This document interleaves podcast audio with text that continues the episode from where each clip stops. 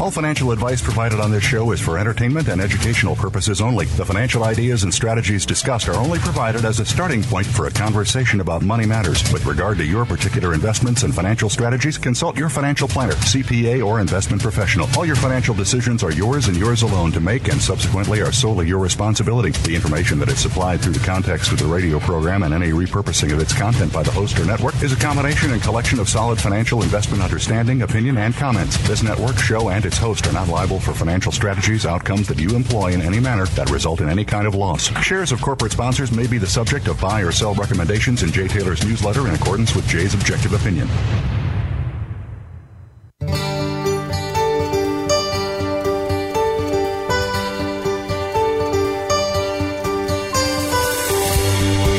Welcome to Turning Hard Times into Good Times with your host, Jay Taylor. This hour will help investors fix issues and achieve personal gain.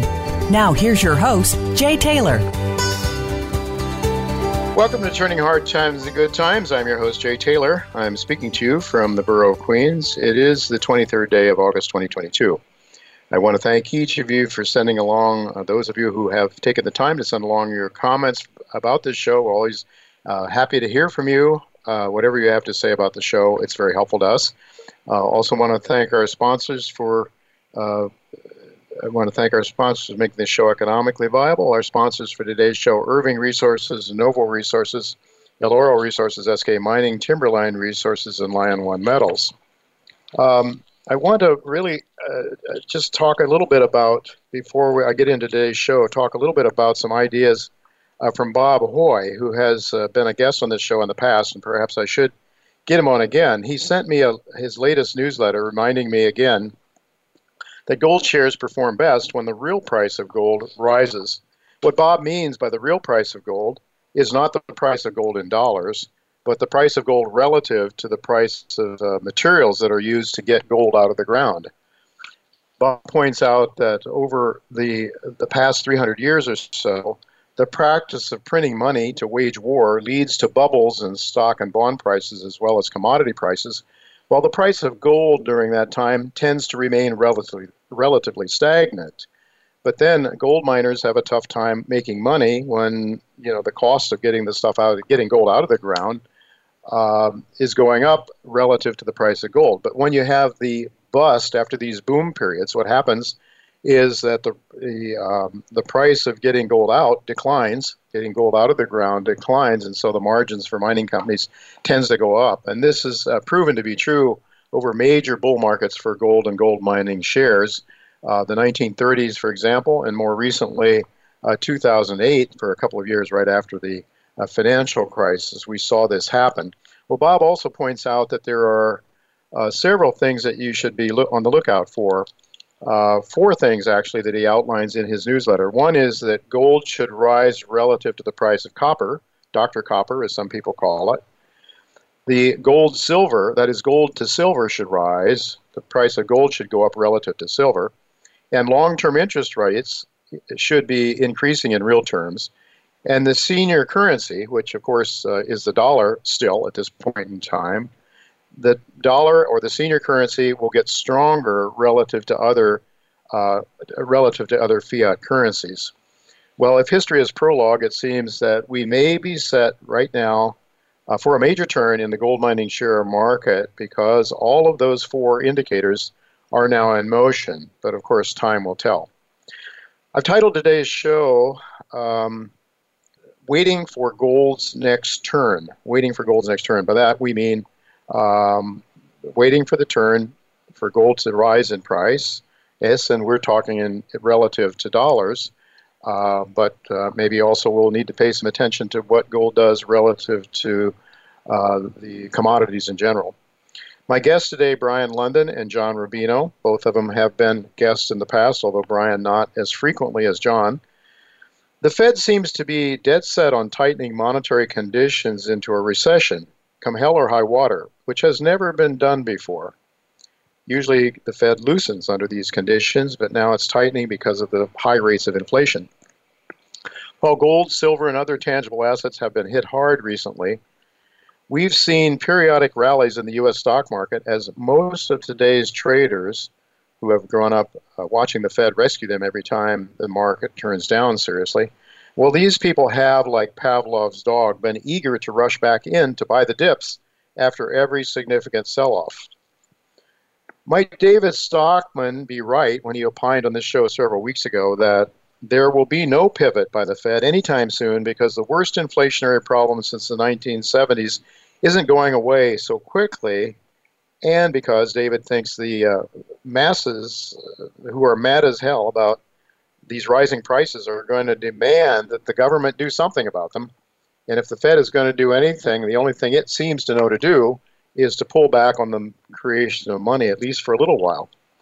In other words, uh, David, though, David thinks that the Fed is going to have to keep the brakes on for a protracted period of time because the inflation problem is so severe. And of course, it is uh, an inflation problem. that is caused as much by the supply shortage as it is by uh, monetary easing, although the good Lord, there's been a ton, ton of trillions and trillions of dollars that have been pumped into the system.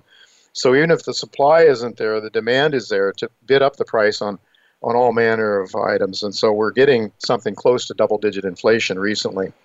Well, we'll ask Brien uh, about his views on the Fed's monetary policy as well as other factors impacting markets and what he is looking for in the gold markets to provide a green light that tells investors that they should back up the truck and start buying undervalued gold and silver stocks.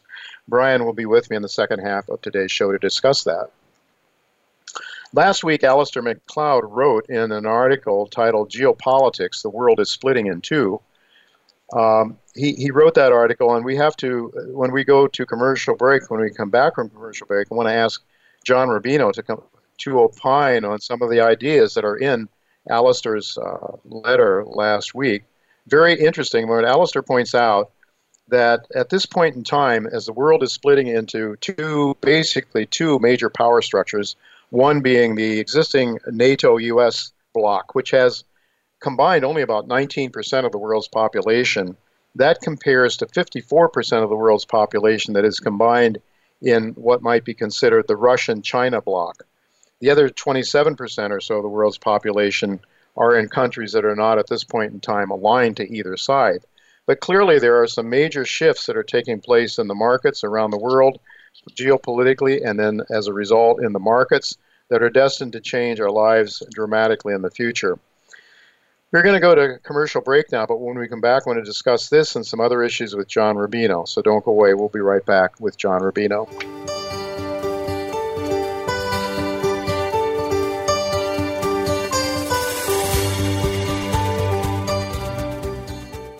Become our friend on Facebook. Post your thoughts about our shows and network on our timeline. Visit facebook.com forward slash voice America. Lion One Metals is focused on high grade gold in Fiji, led by legendary Canadian financier Walter Berukoff. Lion One is permitted for production and drilling for discoveries in one of the most exciting high grade gold projects in the prolific South Pacific Ring of Fire. Lion One trades on the TSX Venture Exchange under the symbol LIO and on the OTCQX under the symbol LOMLF. Go to our website at liononemetals.com for more information about Lion One metals and high grade gold in Fiji. When it comes to business, you'll find the experts here. Voice America Business Network.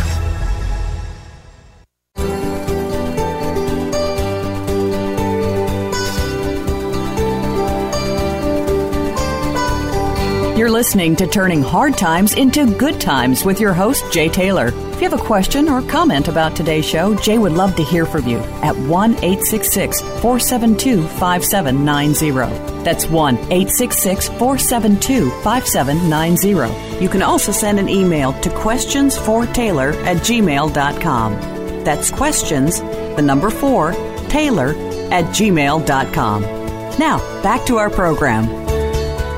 Welcome back, Turning Hard Times to Good Times. I'm your host, Jay Taylor. Really happy to have my friend John Rubino with us uh, once again. John is one of the most frequent guests on this show. Always great to have him. His insights are treasured by our listeners and by yours truly. So, uh, really happy to have him with us again. Um, John, of course, is uh, the co author, along with James Turk, of uh, The Money Bubble and uh, What to Do Before It Pops. And um, John always has some good ideas. He's also written uh, some other books. Is uh, one is the Green Tech Boom. Um, you might want to ask him picking winners and and uh, picking winners in the green tech boom. And boy, we're certainly talking about the Green New Deal and all that. Uh, certainly, John must have some opinions on on some of that and what it's uh, you know and how it's playing havoc with our markets. But John, thank you so much for joining us today again. Hey Jay, good to talk to you again. Always good to have you with us. And you know, I, I passed along this article from Alasdair Macleod, Geopolitics: The World is Splitting in Two. I don't know if you've had a chance to look at it or not, but I found it to be a very, very, very interesting insights from Alasdair. Do you have a chance to look at it?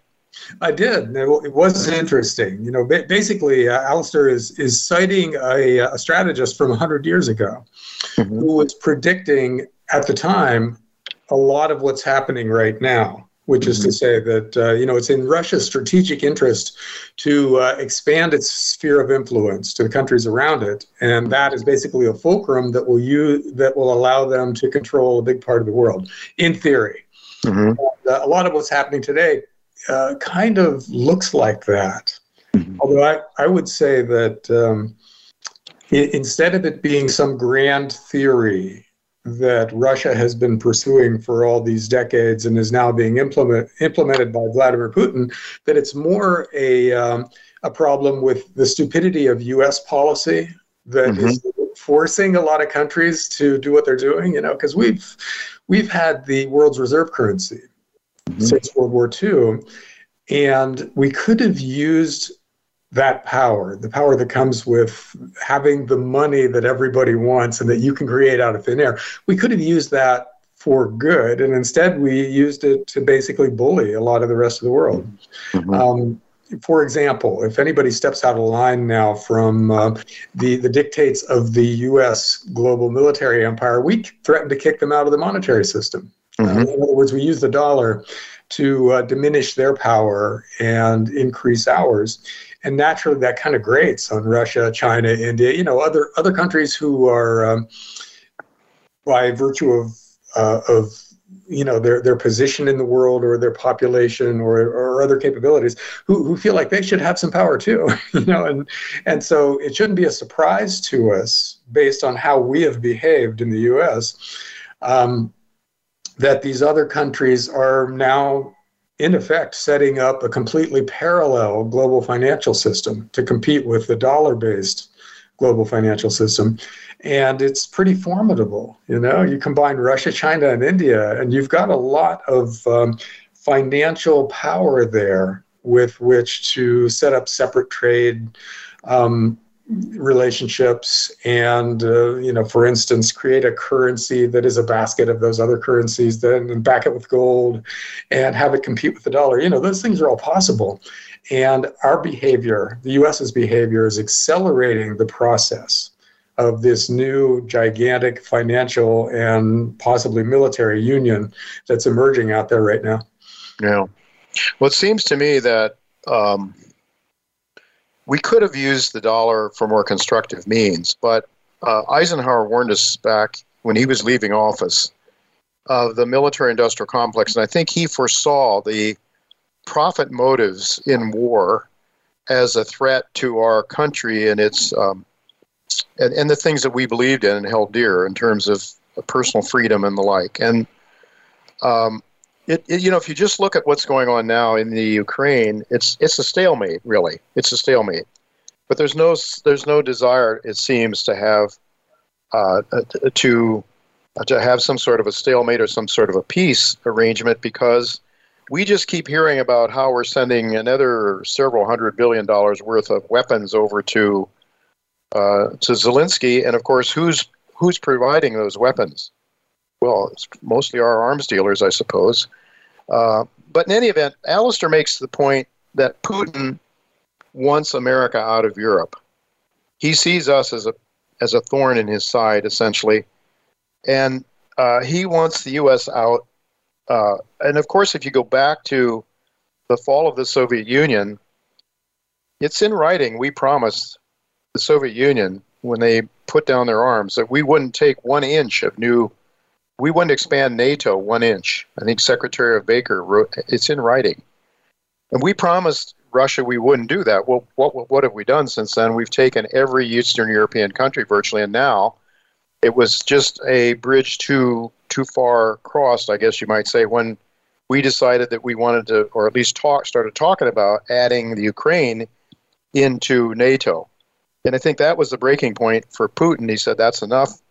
We can't let this go any further." Is that your read of it, John? Yeah, it is. Uh, you know, Russia has been saying all along look, we need defensible borders. We, we can't have a hostile military alliance right on our borders, you know, just, just like um, the US in the Cuban Missile Crisis.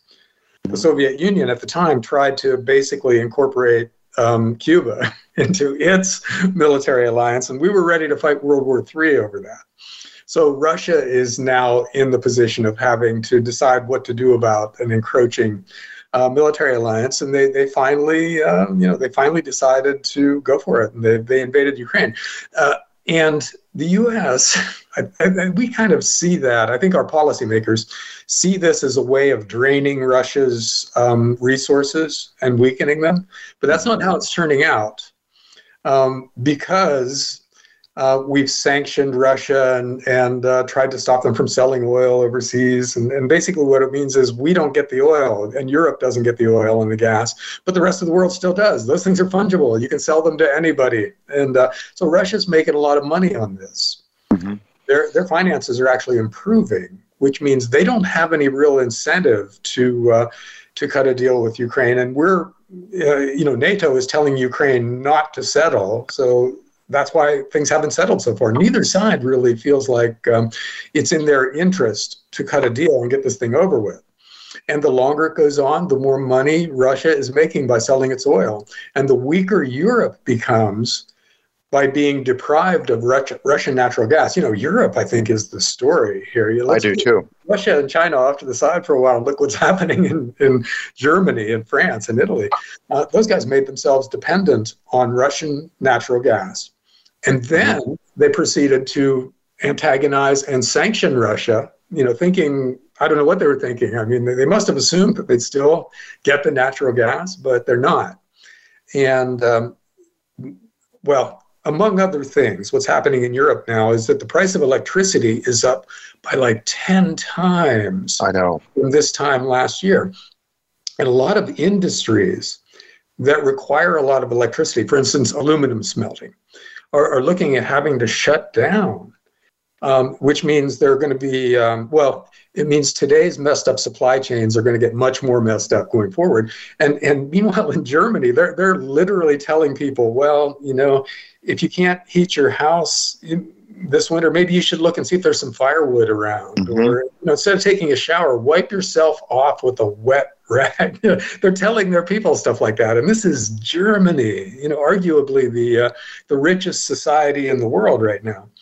Uh, and so they're looking at a, a tremendously complex, painful six months or so as they go into the winter here, um, where, the, where there could be civil unrest, there could be extreme political instability, and there's definitely going to be a recession. Um, so, you know, to the extent that the global economy depends on a healthy Europe um, for, to produce things and to buy things, uh, it's not going to be the case going forward for a while. And this hurts us in the um, NATO US um, Europe alliance. And it, it doesn't really hurt Russia and China all that much at all. So it, it, it looks like the longer this goes on, the more the balance of power shifts towards Russia, uh, to an extent towards China, and possibly towards India. So those guys get richer while we get poorer, unless we do something radical to stop the whole thing. You know, John, you mentioned uh, firewood, and I, I can't remember which country it was. It was a lesser country in Europe that is banning exports of firewood now because they want to have it for themselves. But you know, uh, it, to poke Putin in the eyes with a with a couple of sticks, we also have uh, we're trying to annex uh, Sweden and Finland, I guess it is, into the into NATO as well, and other countries that border Russia. So it doesn't seem as though we're interested very much in peace, and I would suggest that there's an awful lot of money to be made by having to, by having enemies. It seems to be that's that's what's going on. But John, you mentioned um, we're doing our part we're doing our part. We're paying more money now for natural gas. It hasn't hit us too hard in the U.S. yet, But natural gas has gone from $2 to $10 or something like that now. This morning it hit a new high in North America, over $10. Uh, and that's largely because, as I understand it, at least in part, it has to do with, I think in large part—due to with the fact that we are creating LNG, liquid liquefied natural gas, and exporting it to Europe to try to offset what Putin isn't providing. And of course, the winter is coming when there's going to be an even greater need to heat homes in, in Europe. Uh, so I think you you know what you say what you said is right. The longer this goes, the more it seems to play into Putin's hands. But there seems to be a, a sort of an arrogant attitude on the part of the West that or the United States at least, that we can continue to create money out of thin air. We can do it forever. We have the dollar, the almighty dollar. It is the world's current reserve currency. There's no way that's ever going to end in the minds of most people. Uh, even though what you're talking about, there there certainly are thoughts of, of replacing the dollar from our adversaries. Um, but you know what? You, this is going to push up. This is, I would say, already is pushing up our costs uh, or will do a lot more in the winter. I mean, we haven't seen our electricity prices here in New York City go up very much. It's gone up some, uh, but not nothing like tenfold. But it's gone up maybe 20 or 30 percent, something like that so far. But winter, when winter comes, and these things sort of take a little time uh, before they're priced into the uh, electricity costs. Um, it just seems to me that this is this is not a good game we're playing, and I, I don't know why um, you know why they can't see what we're talking about. Why the policymakers don't see it? What's keeping them from understanding this? Well, I, I think you hit the nail on the head, Jay, a minute ago when you said um, the military-industrial complex is making money from this. So to yeah. those guys, this isn't so bad because their uh, uh, their income statements are all pointing in the right direction. They're all making a lot of money by uh, for instance, selling a lot more arms to Ukraine and uh, and financing uh, an expansion of NATO, things like that. That that makes money for the arms um, manufacturers who finance a lot of political campaigns. So it's it's not unlike what happened in public health just lately, where we did a lot of irrational things. Um, because it enriched some very big, very powerful com- companies who mm-hmm. were the financiers of a lot of political campaigns.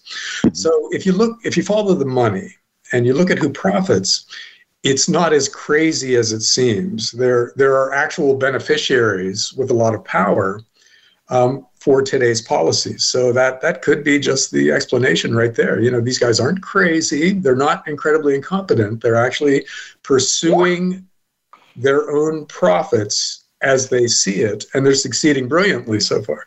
Yeah. It would sure it would sure seem that that's the case. You know, uh, speaking of military conflicts, we might not have to go so far away. I understand that Russia is running some military exercises with Venezuela now. So you know, maybe uh, maybe the boys are licking their chops for some war closer home. I, I hope not. But um, you know, one can only now. Here's the thing, John. We have this situation where energy prices are going up. Uh, people are having, you know, we're in a recession, or arguably, or we soon will be, and inflation is eating away at the living standards of average people, moving them out of their homes into homeless situations. In some cases, it's it's a dire situation for many millions of Americans. But who cares, right? What's the big deal? The government can always print money and send us checks, right? Isn't this mm-hmm. what's going to happen? We're going to have Uncle Joe is going to send us all checks if we need, if you know, if our incomes are below a certain level, we can just put our hands out and collect the money, and there's no problem at all. Yeah. Well, if you want to talk about long term nefarious plans, this kind of looks like one where they make us more and more dependent on government aid. And because we're, we're dependent, we become more and more easy to push around and control. Right. So yeah, the next big recession, the next energy crisis, the, the next whatever, the next pandemic, whatever, um, is going to increase government power over regular people by making us dependent on them one way or another, with the ultimate goal of us being always dependent. You know, it won't just be crisis specific pretty soon; it'll just be our natural existence. Um, you know, in which we depend on that monthly check from the government.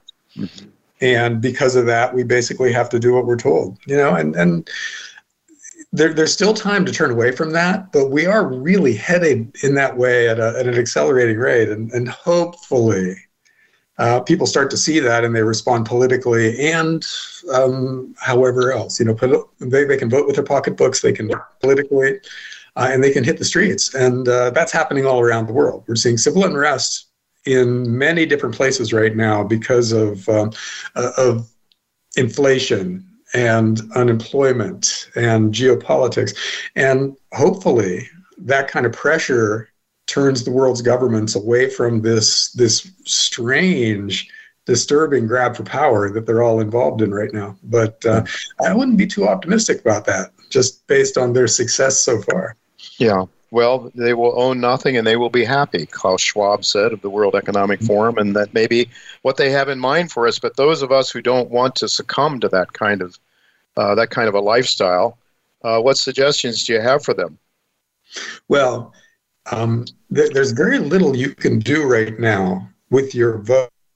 I mean, we should participate in politics, but uh, as far as the, the coming financial crisis goes, at least, we can't stop that. You know, the uh, the world's fiat currencies are going to evaporate at some point, mm-hmm. uh, and that at least is something you can protect yourself from. You know, you do that by moving out of financial assets. You know, get rid of your government bond funds and hold um, only the cash that you need to pay your bills with, and move the rest of the money into real assets. That is well chosen real estate, farmland, energy assets, precious metals, you know, precious metals miners. The, uh, the gold and silver miners you cover in your newsletter are probably going to be big beneficiaries of the currency crisis that's coming. So those are the kinds of things you can uh, you can do with your finances that protect you at least to an extent from what's coming.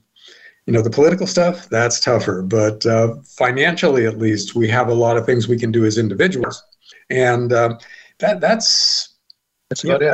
I, I, find that really psychologically helpful because as long as you're doing something, you know, mm-hmm. you, are mm-hmm. able to keep going. And, and uh, there, you know, by accumulating a lot of gold and silver, you're definitely doing something to help yourself financially going forward. Right. You um, you just have to. You, you're never going to have complete control, but you do what you can. Uh, what what makes sense in terms of your own finances, uh, taking care of your family and your loved ones, those around you, as best you can, and then the rest we have to leave in the hands, uh, for sure, everything in the hands of the Almighty, as far as I'm concerned. Well, John, thank you so much. We're going to talk to Brien Lundin now about uh, waiting for the turn, the turn in gold, and gold is up a little bit today. Uh, do you think we might be? You think we might be getting there, John? Well, yeah, I think there's a good chance of it uh, for a couple of reasons. One is that seasonality is a big deal in precious metals, and we're yeah. heading into the we're heading out of the doldrums and into the better um, seasonal time for gold and silver. So right. September, October, November, December, those are good months for, for precious metals. So that's coming. Uh, the other is that uh, we're, we're getting closer to the Fed's capitulation in this cycle. In other words, they're raising interest rates tightening a little tiny bit. It's affecting the economy. The economy's rolling over, especially you know housing is tanking. We didn't have a chance to talk about that, but mm-hmm. uh, that's uh, that's going to slow the economy way down. The Fed at some point will stop tightening, go back to easing, and that's always great news for precious metals. So, um, because of those two things, you know, we could have good seasonality. Then the Fed capitulation might buy us a whole year of rocking financial or rocking precious metals prices. And the miners, of course, we hope. All right, oh, John. we'll have to keep it going. Yeah. yeah. Miners will do even better than precious metals themselves. That tends to be the case when we're in a bull market. All right. Thank you so much, John, for being with us. Always appreciate it. Well, folks, don't go away because Brien Lundin will be with us. He's the author of Gold Newsletter, and he also heads up the famous annual New Orleans Investment Conference. He'll be with us right after the break, so don't go away.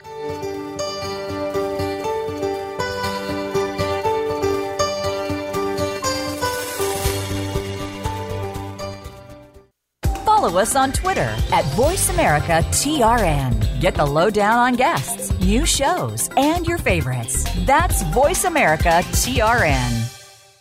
Timberline Resources is a mineral exploration and resource development company focused on gold discovery in the world class mining jurisdiction of Nevada. The company's flagship Eureka project hosts a significant gold resource and drill indicated upside potential at nearby higher grade targets. Timberline Resources trades in Canada under the symbol TBR and on the OTCQB in the U.S. under the symbol TLRS. To learn more about this district scale asset with exciting discovery potential, please visit www.timberlineresources.co. Voice America Business Network, the bottom line in business.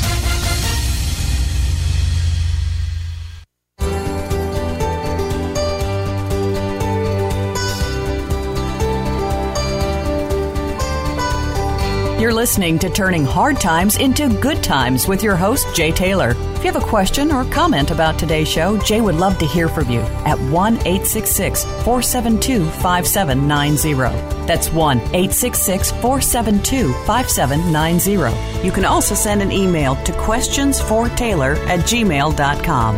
That's questions, the number 4, Taylor at gmail.com. Now, back to our program. Welcome back, to Turning Hard Times to Good Times. I'm your host, Jay Taylor, and I'm really pleased to have Brien Lundin with me once again. Brien has been on the show before, um, and I suppose that most of you who are gold investors are well aware of who he is, but for those of you who may not know him, he has had a career spanning three decades in the investment markets. Uh, he serves as president and CEO of Jefferson Financial. It's a highly regarded publisher of market analysis and producer of investment oriented events. Uh, under the Jefferson Financial umbrella, Brien publishes uh, the Gold Newsletter, and uh, it's a cornerstone of precious metals advisories going back to 1971. Uh, he also hosts the New Orleans Investment Conference. That's the oldest and most respected investment event of its kind, and um, he uh, he's been around for a number of years. I've learned to know Brien through various uh, investment conferences that I've been a, a, part of as well, and I'm really glad to have him with us today. Thanks for joining us, Brien.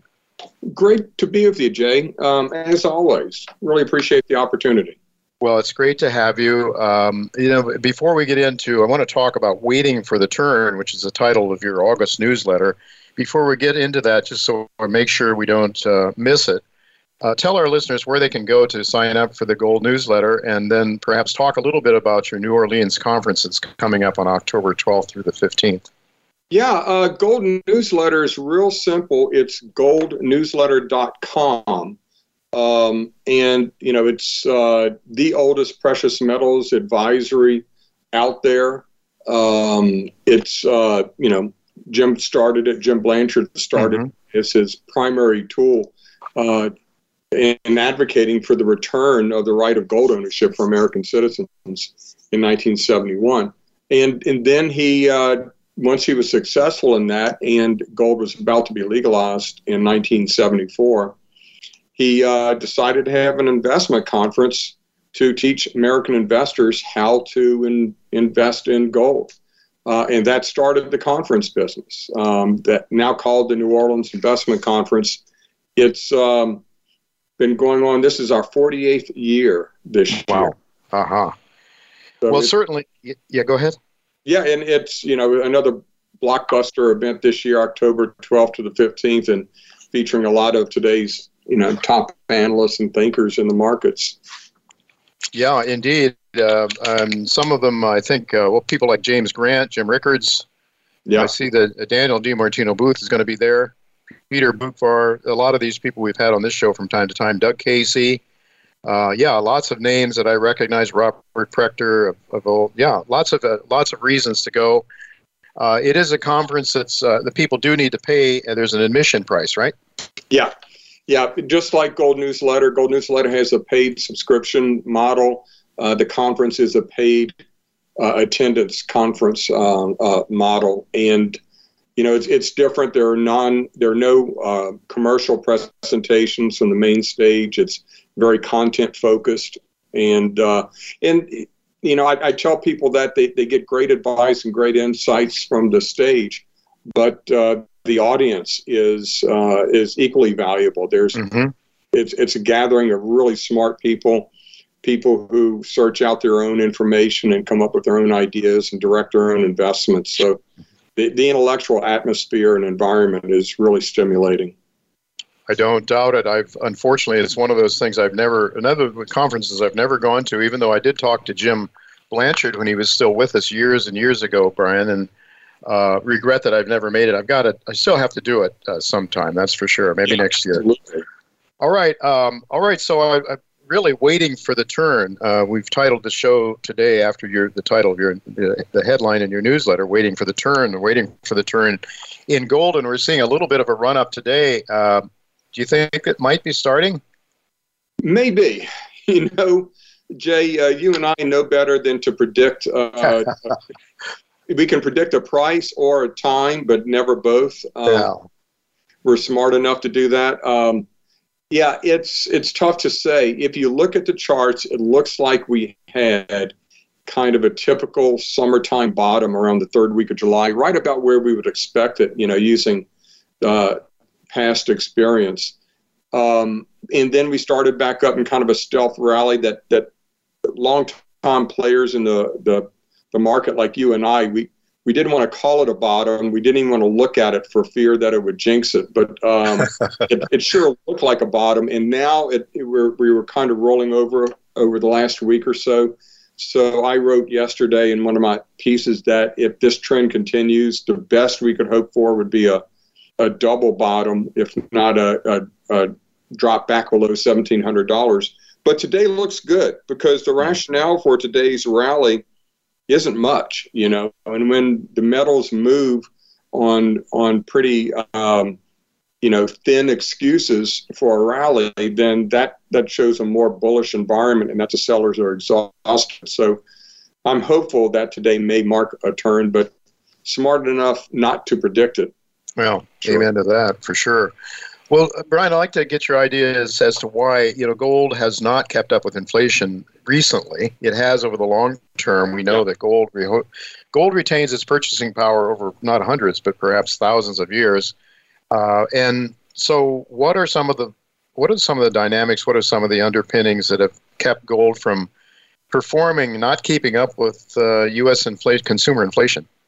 Yeah, Jay, I tell people that gold is not an inflation hedge. You know, the naysayers are correct in that respect. Um, if they want, or if anyone wants to a real inflation hedge, they need to invest in oil or energy because mm-hmm. it's the only asset that's actually factored into the CPI. Mm-hmm. You know, the only thing that's actually going to track it tick for tick. But what gold is, is it's insurance against an inevitability, the ultimate, the the eventual uh, devaluation of fiat currencies and whatever your home currency may be. And as such, it's it acts more like insurance. You know, um, down here in the South, uh, insurance rates go up the greater the risk is of a hurricane. And when there's a hurricane in the Gulf, you simply can't buy insurance at any uh-huh. price. Uh-huh. Uh-huh. So that's what happens with gold. It's not so much a hedge against inflation, but it is a hedge against people freaking out about the future purchasing power of their currency. So it'll just kind of bop along, you know, in, in steady state and maybe not do much for years and years. But when people start to finally get worried about what's going to happen to their currency, then they start buying gold, and you can see it go really exponential and even overshoot uh, what would be equilibrium. So it makes up for lost time, in other words. So it's really a barometer of people's worry. And when people truly get worried about what's going to happen, um, then it reacts. And you know, if you and I and other people who've been in the uh, around for a while know that this is one of those environments that if people aren't already really worried, really freaked out about their currency, they're about to be. At some point over the next few years, they're really going to get worried, and that's when we're going to see gold react. Yeah, um, certainly does seem to be a lot of things to worry about. Uh, that's always the case, but I don't know. Maybe it's it, it, just seems like there's more things now than yeah than other times in our lifetime. And we can. I mean, I'm old enough to remember the the um, uh, the 1970s when we had essentially d- double digit inflation, at least a, a bit of it. Yeah. Uh, and it, it, reminds me an awful lot of what's going on now. Oil prices were going to the moon then. There, there seem to be, for various reasons, geopolitical factors coming into play then as they are now. Um, but uh, you know, so it really seems like there's a lot of reasons to own gold now. Buy that insurance before it's hard to get it. I guess is the message you're yeah, giving. There's a lot of differences from uh, between today and the 1970s as well. You know, first off, if you measured inflation just by the CPI, not Wall Street's uh, uh-huh. painted, you know, inflation expectation gauges. But if you measured inflation as we did in the 1970s, uh, and actually, as we know, that's not the same because they messed up the CPI. Yeah. But still, if you use the CPI, then real rates are as negative today as at any time in the 1970s. So, from that standpoint, it's very similar. The big difference now is debt, primarily federal debt. You know, back then, uh, uh, federal debt was about 30%, 30, 35% of GDP. Today, it's closer to 130%.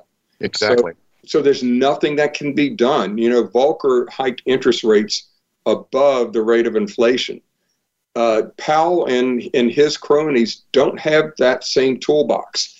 They can't do that because of the size of the debt. It would just completely blow the federal budget out of water and, in fact, exacerbate the problem itself because you get stuck in a, in a much quicker debt spiral, borrowing to pay interest on the federal debt.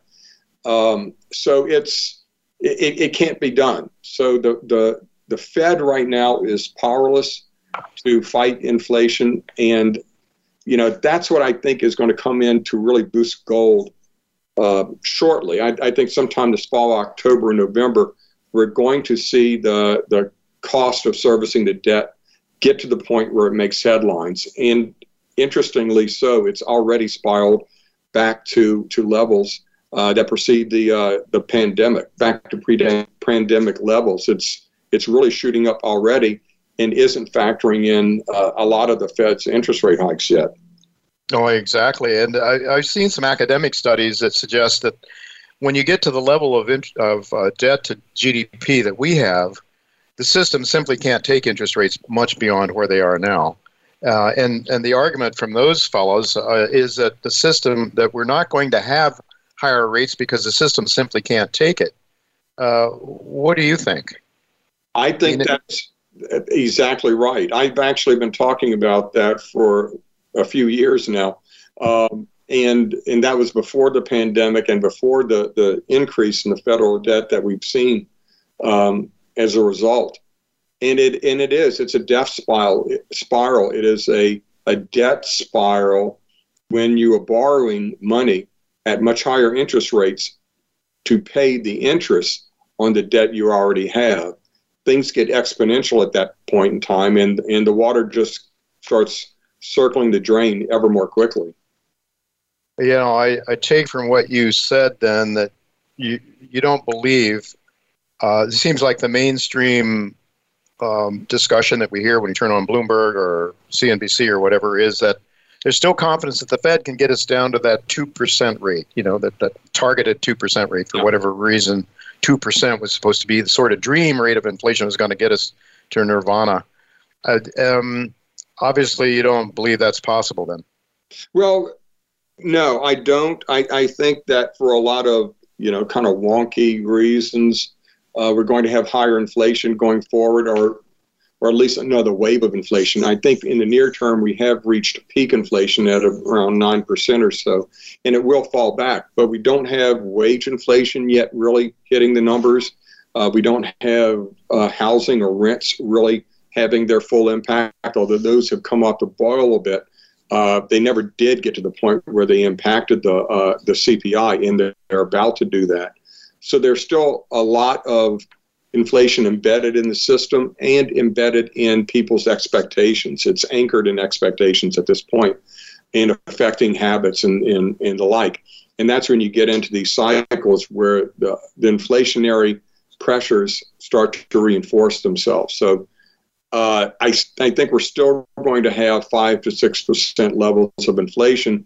And then at some point, another wave is whatever happens down the road. Um, so I don't think the Fed can do anything about it. And, and you know, so what happens then? Well, I, I think they have to give in at some point and start trying to rescue the economy. Um, they can fight the inflation or they can fight the recession. They can't do both. And they may not be able to do either, but I think they're going to have to fight the recession at some point and give up the ghost on the inflation fight. That's interesting because we've had uh, David Stockman sort of sort of shocked me when I had him on the show, and he suggested that we're not going to see any kind of pivot anytime soon from Powell. He thought because um, because he said that the, the that the policymakers, the Fed and the policymakers in Washington, are deathly afraid of an angry population, angry over the inflation situation, um, because know, Brien, there's, there's something like half of our population lives hand to mouth, essentially from one paycheck yeah. to the next. They have no savings. They have no ability to withstand the storm of any kind. Uh, and David's thought was that that these guys are seeing, you know, people coming with torches and pitchforks, and and that Powell is not going to recant, is not going to change his mind. On the other hand, when I, you know, hear read people like Matthew Piepenburg, uh, you know, he, his view is that the Fed was always there to create inflation, make sure the government was funded. Uh, so I, I, guess you would probably be more in the uh, Piepenburg camp than in the Stockman camp on this issue. Well, I, I appreciate what, what David's saying in in in that it is it especially for the lower echelons of, of uh, economic wealth of wealth. Mm-hmm. Inflation is just absolutely debilitating. It, you know, the rich can avoid it. The rich can even profit from it. Uh, but it is absolutely disastrous for anyone who's living paycheck to paycheck. Um, so I totally appreciate that point. The other point is, however, that with debt this high, they can't get the interest rates above the rate of inflation. Mm-hmm. So we're seeing what is essentially a 40 some odd year process playing out in front of us. We, if you, and I do this in my presentations, I show a chart of the Fed funds rate going back to the early 1980s mm-hmm. when Volcker actually started to come off of his, um, his you know, pull back his medicine of, of ultra high interest rates. Right. What you see is that during any point when there's a recession or anything that was kind of a hiccup in the economy or perceived potential hiccup in the economy, the the um, the Federal Reserve had the same prescription in each case. It lowered interest rates, and you can see these interest rate bottoms or these uh, uh, rate uh, cut cycles one after another, like a stair step going from the second story down to the foundation to the right. first floor. And then it just bounces along at zero a couple of times 2008, uh, obviously 2020. And where do we go from here? Well, the Fed comes up with all these other policies, you know, from, from TARP to QE to every other acronym to try and rescue the economy. In every every time they do this, they have to do more. They have to have more monetary adrenaline, more of the the uh, the monetary drug for the addict who has developed a tolerance. So the markets and the economy, they're not addicted to easy money. They're addicted to ever easier money. Right. Uh, um, and so the next time they're going to have to do yet more and more and more. Uh, the bottom line is that this long 40 some odd year process from the 19th into the 1970s to today is reaching its end game. Now, I, I don't know if this cycle is uh, the bust that destroys the dollar, like Peter Schiff believes, or whether they're able to kick the can down the road for a couple more cycles or so. Um, but I think it is number one, not a dollar issue; it's a fiat currency issue. Mm-hmm. All fiat currencies are, are running down the hill together. Some sometimes are in the lead, sometimes some lag, but they're all, all going down the hill together. So I think it's a fiat currency issue. And I think we're in the end game. And I don't know what the precise path ahead may be, but I do know you're going to want to own gold, silver, tangible assets, you know, and associated investments going into it. Well, certainly, um, from what I understand, China and Russia and a lot of central banks around the world are building up their gold reserves. Doesn't seem to be a, a concern with most Western banks, central banks, as far as I know. Uh, but this would seem to be, um, you know, and Alasdair Macleod, who we have frequently on this show, just wrote an article called Geopolitics The World is Splitting in Two, in which he points out Russia and China. I don't know if I think he includes India in there as well uh, with something like 54% of the world's population compared to the NATO bloc with something like 19% of the world's population. I believe those are the numbers. Uh, th- there does seem to be something coming in terms of geopolitical um, monetary structure. Would you agree with that? Yeah, yeah, there is. And, you know, sovereign nations, particularly Russia and China, are smart. They know that whatever's happening isn't good, and whoever owns the gold is going to have uh, the most power and say in what comes next. Um, the, the, the U.S. is actually in pretty good shape because whatever the reset is, it's very likely to include gold as some uh, sort of an anchor.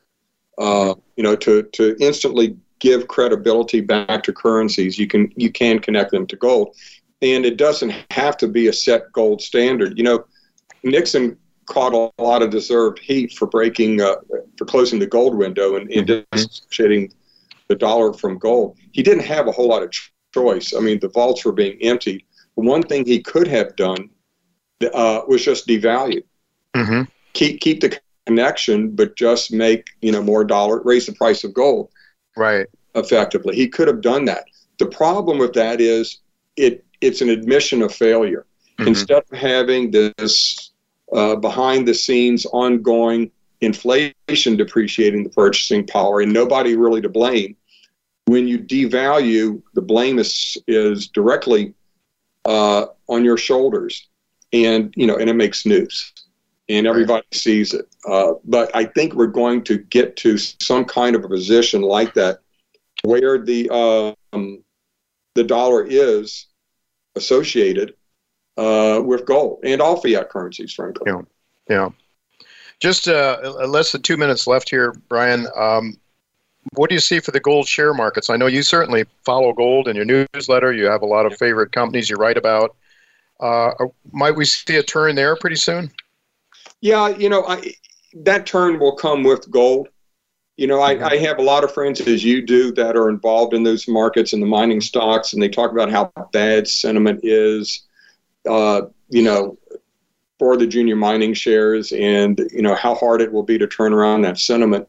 And I tell them it doesn't really matter what the sentiment is, it's going to follow gold, and gold does not care what the sentiment is on Bay Street or anything. You know, they it, gold is going to be moved for other reasons, and uh, and I think upward, and I think that will turn that market. So, if you want to know where the mining shares are going to go, you need to try and figure out or see where gold itself is going to go, because silver is going to follow gold, the mining shares are going to follow the metals, uh, and it'll all happen in in order.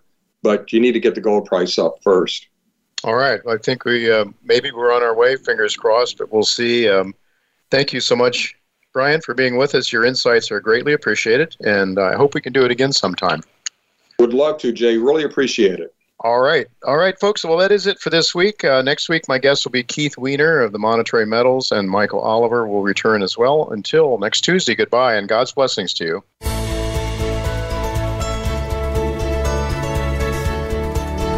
Thank you again for listening to Turning Hard Times into Good Times with Jay Taylor.